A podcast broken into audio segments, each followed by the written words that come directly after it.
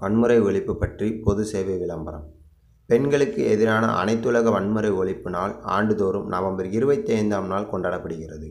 November இருபத்தி ஐந்தாம் நாளை ஆயிரத்தி தொள்ளாயிரத்தி தொண்ணூற்றி ஒன்பதாம் ஆண்டு டிசம்பர் பதினேழாம் நாள் ஐக்கிய நாடுகள் பொது சபை கூடிய பொழுது நவம்பர் இருபத்தி ஐந்தாம் நாளை பெண்களுக்கு எதிரான வன்முறை ஒழிப்பு தினமாக கொண்டாடப்படுகிறது.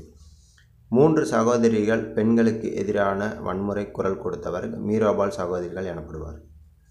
பெண்களுக்கு ஆதரவான சட்டங்கள் ஆயிரத்தி தொள்ளாயிரத்தி எண்பத்தி ஆறாம் ஆண்டு பெண்களை அநாகரிக கட்டுவதை தடை செய்யும் சட்டம். ஆயிரத்தி தொள்ளாயிரத்தி தொண்ணூற்றி நாலாம் ஆண்டு குழந்தை பிறப்பிற்கு முன் பாலியல் சட்டம். இரண்டாயிரத்தி பதிமூணாம் ஆண்டு பணியிடத்தின் பெண்கள் மீதான பாலியல் துன்புறுத்துதல் சட்டம். பாதுகாப்பு செயலி காவல் EOS safety pin women safety be safe. புள்ளி விவரம். தமிழகத்தில் மட்டும் முன்னூற்றி நாற்பத்தி ரெண்டு பாலியல் வழக்குகள் பதிவு செய்யப்பட்டுள்ளன. இந்தியாவில் ஒவ்வொரு இருபது நிமிடத்திற்கும் ஒரு பெண் வன்முணர்வு செய்யப்படுவதாக தேசிய குற்ற ஆவணக காப்பக தரவுகள் குறிப்பிடப்பட்டுள்ளன.